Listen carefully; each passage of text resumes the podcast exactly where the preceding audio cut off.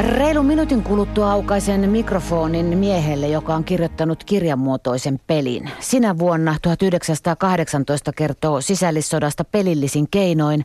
Hahmokorttiin kerätään matkan varrella ominaisuuksia ja sitten mennään. Venla 13V kertoo, miten hän on peliin lähtenyt. mun hahmokortissa lukee, että mä oon sellainen alle 18-vuotias lapsi, joka on kotoisin Savosta ja joka on rikollinen, se on myös työläinen – ja mä kuulun punaisiin, mutta mä oon samalla punaisten vihaama. Ja mä valitsin alussa onnellisen tarinan ja mä oon, niin kuin, mä oon seuraavaksi siviilinä vihollisalueella. Sitten tässä tulee, kun on lukenut tämän luvun, sellainen kohta, jos pitää arvon numero selaamalla tai heittämällä noppaa. Ja nyt mä heitän sitten tätä noppaa, ja tässä on kaksi vaihtoehtoa. Jos saat tuloksen yhdestä viiteen, sun pitää siirtyä lukuun kovistelu. Ja jos saat tuloksen kuusi, sun pitää siirtyä lukuun turvapaikka. Eli nyt mä heitän tämän nopan ja katsotaan, kumpaan mä sitten siirryn. Ja mä sain nyt tuloksen kolme, eli mä siirryn lukuun kovistelu. Ja sitten se pitää etsiä täältä kirjasta. Nämä luvut voi hypätä ihan kohtuullisen paljon myös eteenpäin.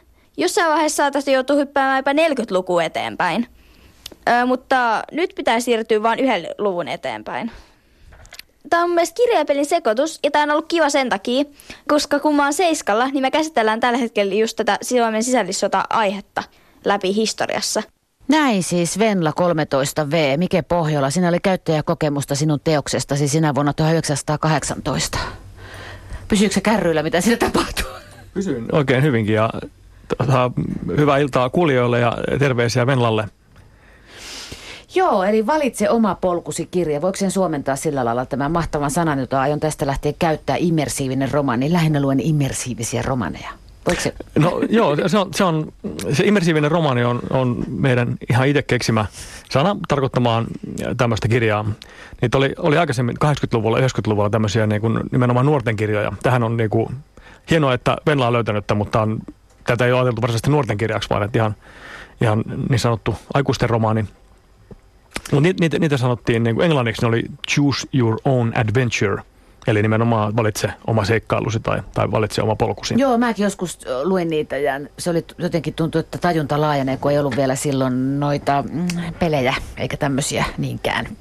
Kun mä oon kahlannut, oliko joku elokuvakin joskus, jossa saa jotenkin valita jonkun oman Valiko se vain puhe, että voiko leffassa saisi valita semmoisen lopun kuin haluaa? En tiedä. Oli miten oli, Mike Pohjola. Mahtavaa, että sä istut siinä.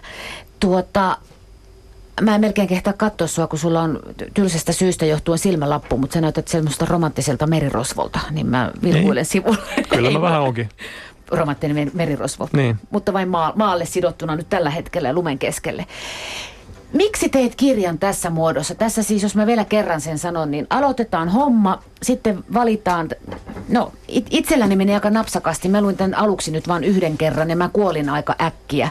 Eli tässä on valintatilanteita ja niiden mukaan sitten edetään. Ja tuossa tuo esimerkki lukija eli kokija heitti ihan noppaakin, mutta mä pelasin tämän kirjan kanssa, kun täällä sivuillakin on noppia, niin meni sillä lailla sitten eteenpäin. Joo valtavan työläs. Tässä on sivuja ihan jumalaton määrä. Sä, sä joudut kirjoittamaan niin kuin ei yhtä tarinaa, vaan ihan järjettömän määrän tarinoita. Niin, siinä on semmoinen, niin kuin, ne luvuthan on niin semmoisia ehkä keskimäärin kahden sivun mittaisia. Ja yhdellä lukukerralla, niin se lukijahan lukee niistä vaan hyvin pienen osan, että se mm. kestää tunnin tai puolitoista se Joo. lukeminen. Ja sitten se lukee uudestaan, se lukee ihan eri kohdat valintojensa perusteella. Niin se, se tota, mä oon kirjoittanut tähän monta tarinaa, mutta sanoisin, että näistä palasista on mahdollista muodostua miljoonia erilaisia tarinoita. Että et kukaan ei pysty niitä kaikkia vaihtoehtoja ja yhdistelmiä lukemaan siitä. Miten sä tätä teit? Mä, mulla oli visio, että sulla on ollut semmoisia pieniä lappuja ja post-itteja, että sulla, sulla on pysynyt homma kasassa, että se menee siellä, että joku tarina ei kosahakkaan kuin haaksirikkoinen laiva Karille, jos se pysytään tässä meriteemassa. Niin mi- miten fyysisesti, Mike Pohjola, tämän muotoinen kirja oikein tehdään? Sä oot okei okay, pelien kanssa tekemisissä ja sä oot kirjoittanut paljon myös näytelmiä ja sä oot roolipelisuunnittelija, että sun mielesi ehkä toimii eri tavalla kuin tämmöisen savijalkaisen, mutta kuitenkin kerro sitä prosessista. No joo, siinä, siinä tota, jokainen luku päättyy valintatilanteeseen, mikä tarkoittaa sitä, että siitä, siitä voidaan päätyä useampaan seuraavaan lukuun, toisin kuin normaalikirjassa, missä aina mennään siihen, mikä on kronologisesti Tai hypätä yli, seuraava. jos on tylsää. Niin, no joku, si- joku voi tehdä niin. Joo, se on, se on totta, että voi katsoa murhamysteerin tavallisessakin kirjassa, niin katsoa se murhaajan sieltä lopusta etukäteen. Että nä- näinhän voi kirjoja lukea. Ja tässä tapauksessa se on sallittua. Ähm, mä rakensin semmoisia vähän niin kuin mindmapin tapaisia, että mulla on niin kuin se paperille, ihan paperille pidettynä, en käyttänyt mitään postitteja, missä on sitten aina niin kuin nuoli, nuoli yhdestä mo- moneen paikkaan ja, ja sitten katsotaan taas, että mihin, mihin sieltä menee nuolia ja usein ne menee sitten myös takaisin ja kiertää ja sitten on tota tämmöisiä, että jos päähenkilö vaikka kuolee, niin se kuolema voi tapahtua melkein missä vaan ja sitten mennään yleensä aina sitten johonkin tiettyyn, tiettyyn niin kuin kuolema, kuolema kansalaissodassa lukuun tai kuolema vapaus ja kuolema, joku tämmöinen, vähän riippuu, että mihin aikaan se kuolema tapahtuu, tai haavoittuminen tai, tai pako tai joku tämmöinen.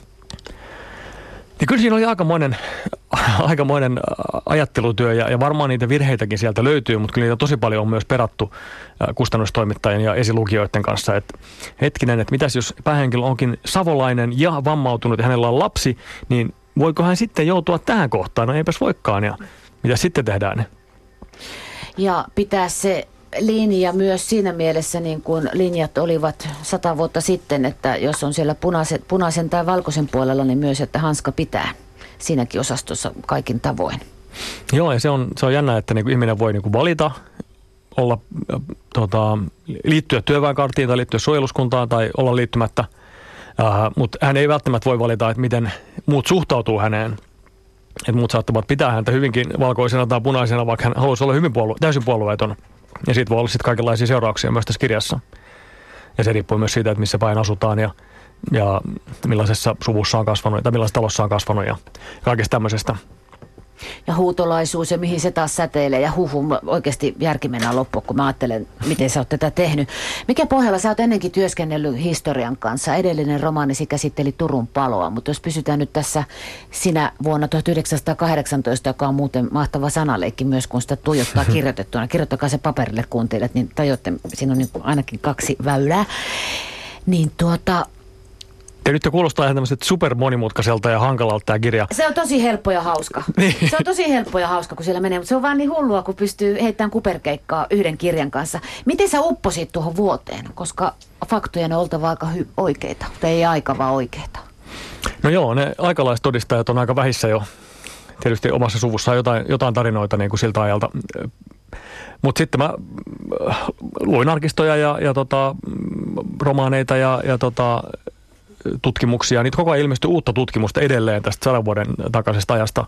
Ja sitten ne, mitkä oli juuri tähän kirjaan tosi hyödyllisiä, oli tämmöiset, että on, on kerätty niin kuin, tämmöisiä tavallaan niin kuin aikalaismuistoja ja tarinoita. Että esimerkiksi on, on tämmöinen niin kirja, mihin on haastateltu huutolaisia, että millaista, millaista se oli olla huutolainen. Ja useimmat heistäkin on jo kuollut, mutta, mutta sitten niin kuin heidän, heidän niin kuin nämä lapsuuskokemuksensa elää, elää tämmöisissä teoksissa. Ja sitten on niin kuin jostain sisällissodan ta- ajan Tampereesta ja, ja tota, punaorvoista ja tällaisista on tämmöisiä muisteja tallennettu.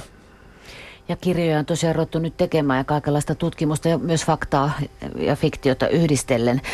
Sä oot sanonut, että sisällissodasta on Suomessa yksioikoinen kuva. Mitä sä tarkoitat sillä mikä pohjalla?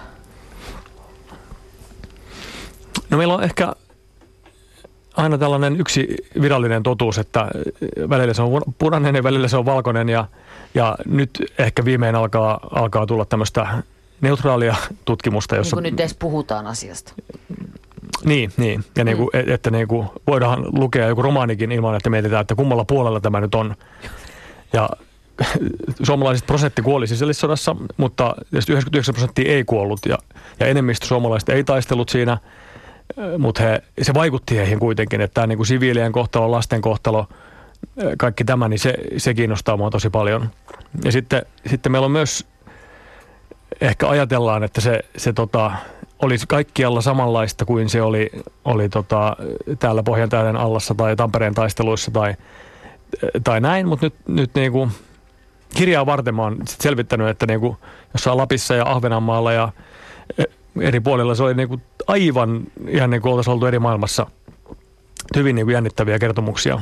Ja sitten kaikkialla se suinkaan ei päättynyt edes siihen ää, Viipurin ää, valtaukseen vapun aikaan 1918, vaan Venäjällä se sota, tämä Suomen sisällissota jatkui sitten vielä Venäjän puolella aika pitkään ja siihen niin kuin liittyivät mukaan niin kuin ensimmäisen maailmansodan muut osapuolet, että siellä oli, oli brittejä ja vaikka ketä mukana, että siinä niin kuin yhdessä vaiheessa äh, tämä Suomen sisällissota oli tämmöistä jonkinlaista niin kuin välimies-sotaa, mitä äh, nämä ympärysvallat ja saksalaiset kävi, kävi keskenään. että suomalaiset oli, tai punaiset oli oli tota ympärysvaltojen bulvaani ja sitten valkoiset saksalaisten bulvaani ja ampuvat siellä toisiaan.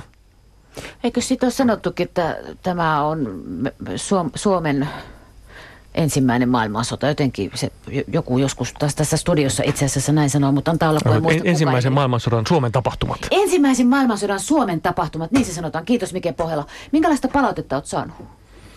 tähän no, mennessä? Oletko kerinyt vielä kamalasti? Olen pikkusen. Yksi arvostelu ilmestynyt ja sitten tota, ystävät ja, ja tutut on, on kommentoineet on tosi, tosi innostunutta palautetta. Tämä on tosiaan suunnattu niin kuin aikuisten romaaniksi, mutta monet, tosi monet on kommentoinut, että hei, tämähän voisi sopia myös lukio-opetukseen ja ehkä yläasteopetukseenkin. Ehkä. Siinähän sanotaan, että jos olet alaikäinen, niin kannattaa tota, ottaa sitä onnellisempaa. Joo, siinä on mahdollista valita tämmöinen tämmöinen niin kuin elämän kohtalo, missä ne pahimmat kidutukset jää kokematta. Yhdessä arviossa, minkä mun silmään osuu, niin sanotaan, että Mike Pohjolan kerrontaratkaisu on semmoinen, että se pakottaa vastuullisuuteen, miellyttäneen kirjailijaa. Joo, se oli kiinnostavaa. Yleensähän tavallaan, jos, jos päähenkilö tekee jotain törkeyksiä, niin se on ikään kuin kirjailijan tai sen fiktiivisen henkilön niskoilla, mutta nyt, nyt se lukija joutuu itse päättämään. Jos hän halu, haluaa sikailla tällä sisällissodan varjolla, niin, niin siitä vaan, mutta se ei ole sitten minun piikkiini. Mitä sanot heille, jotka sanoo, että kirjat kirjoina ja pelit peleinä perhana? No kukaan ei ole näin sanonut. Hyvä.